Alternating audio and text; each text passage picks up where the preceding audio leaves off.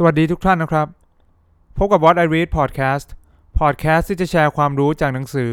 หรือบทความต่างๆ ที่ผมอ่าน แบบสรุปรวบรัดได้ใจความ คุณอยู่กับผม พีมรกิจนะครับ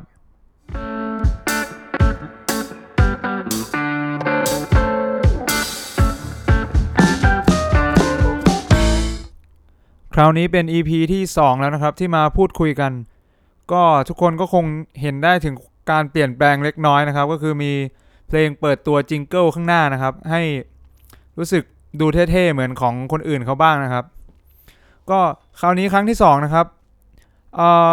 มีเรื่องราวที่ยังอิงกับกระแสโลกเหมือนเดิมนะครับ ก็คือการระบาดของตัวไวรัสโควิด -19 ตอนนี้นะครับ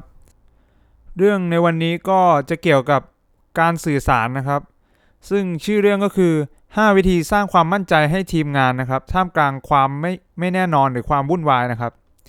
เป็นบทความนะครับที่ผมนำมาจาก Harvard Business Review นะครับ ซึ่งเขียนโดย Alison Shapira นะครับ ตัว Alison เนี่ยครับเขาเป็นอาจารย์สอนนะครับ วิชา The Arts of Communication นะครับ ที่ Harvard Kennedy School นะครับ และยังเป็นผู้ก่อตั้งและ CEO นะครับของบริษัท Global Public Speaking นะครับ ซึ่งเป็นบริษัททางการเทรนนิ่งนะครับ เกี่ยวกับการสื่อสารนะครับ เขาบอกว่านะครับ พวกเราส่วนใหญ่คงเคยมีประสบการณ์กับเหตุการณ์ turbulence นะครับ หรือว่าความวุ่นวายความโกลาหลนะครับ ซึ่งเราอาจจะเจอเคยเจอบนเครื่องบินนะครับ บางทีเราอาจจะยังหลับอยู่ หรือว่าบางคนกำลังเดินไปเข้าห้องน้ำนะครับ แล้วก็เครื่องเกิดตกหลุมอากาศขึ้นมานะครับทำให้เราต้องหาที่จับให้มั่นคง และระหว่างนั้นครับเราก็จะรอเสียงประกาศจากห้องนักบิน ซึ่งเราก็รอฟังนะครับเพื่อให้มั่นใจว่า สถานการณ์ที่เป็นเนี่ยยังเป็นสถานการณ์ปกติ คือเป็นการตกหลุมอากาศปกติ ไม่ได้มีอุบัติเหตุอะไรนะครับ และอ้างอิงกับเรื่องราวในปัจจุบันนะครับก็คือในขณะนี้ที่มีการระบาดของตัวไวรัสโควิด -19 เนี่ยนะครับ ไม่ใช่แค่บนเครื่องบินนะครับที่มีความวุ่นวายเอ่ออลิสันเขาบอกว่าผู้บริหารหลาย ๆ คนนะครับ เริ่มมีคำถามครับ ถึงแนวทางการสื่อสาร ทั้งภายในองค์กรนะครับ ก็คือถึงถึงทีมงานพนักงานนะครับ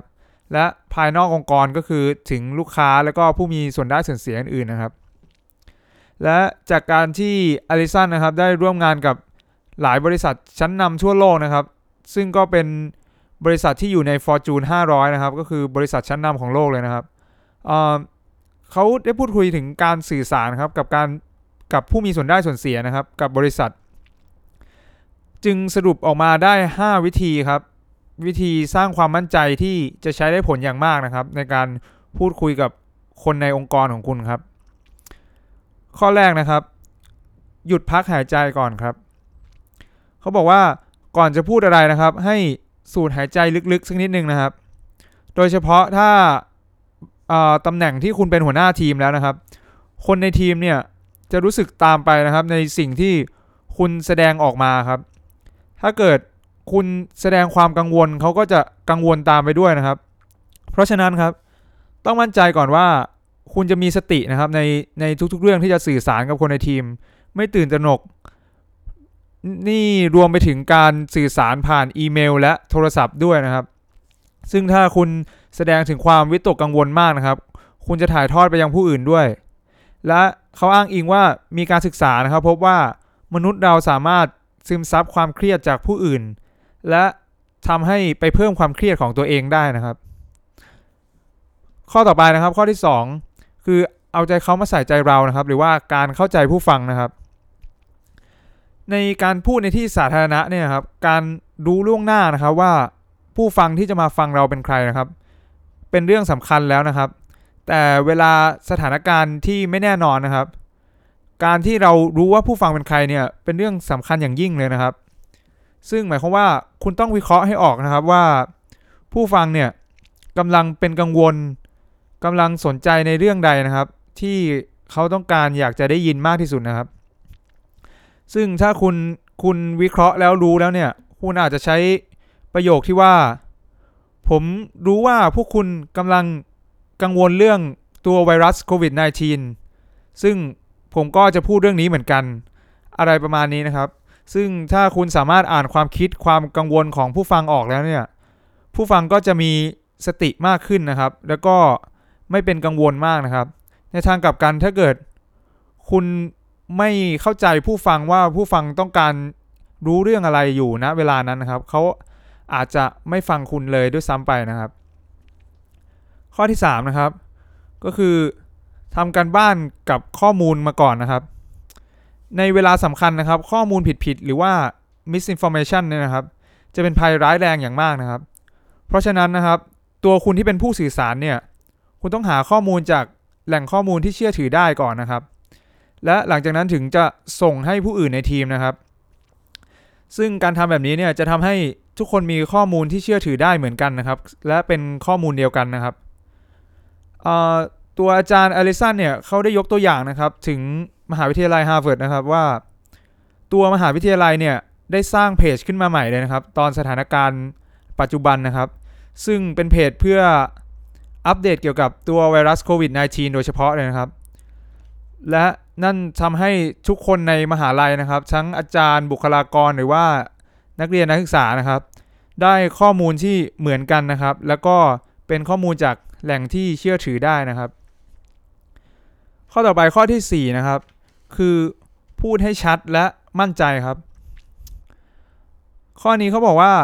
คุณสามารถสื่อสารอย่างมั่นใจได้นะครับ แม้ว่าข้อมูลที่คุณมีเนี่ย คุณจะยังไม่แน่ใจเท่าไหร่นักนะครับเขามีตัวอย่างประโยค เช่น คุณอาจจะพูดว่า ยังมีรายงานใหม่ ๆ เข้ามาอย่างต่อเนื่องนะครับ แต่ว่าสิ่งที่เรารู้ตอนนี้คือ เรารู้ว่าอะไรนะครับ ซึ่ง การสื่อสารถึงคนในทีมอย่างสม่ำเสมอนะครับ ถึงแม้จะไม่มีข้อมูลใหม่ ๆ ที่จะอัปเดตนะครับ ก็ยังเป็นประโยชน์อย่างยิ่งนะครับ เพราะว่าทำให้คนในทีมรู้สึกว่า คุณไม่ได้ละเลยที่จะติดตามประเด็นสำคัญนี้อยู่นะครับ ก็ทุกคนก็จะรู้สึกว่ารอฟังข่าวจากคุณได้ เพราะว่าคุณมีการติดตามอย่างตลอดนะครับ ถึงข้อสุดท้ายข้อ 5 ครับ คือมีแผนการจัดการอย่างเฉพาะเจาะจงนะครับ ในเวลาของความไม่แน่นอนเนี่ยนะครับ มันจะเป็นประโยชน์อย่างมากนะครับ ที่จะมีการแผนการรับมือให้กับทีมงานของคุณนะครับ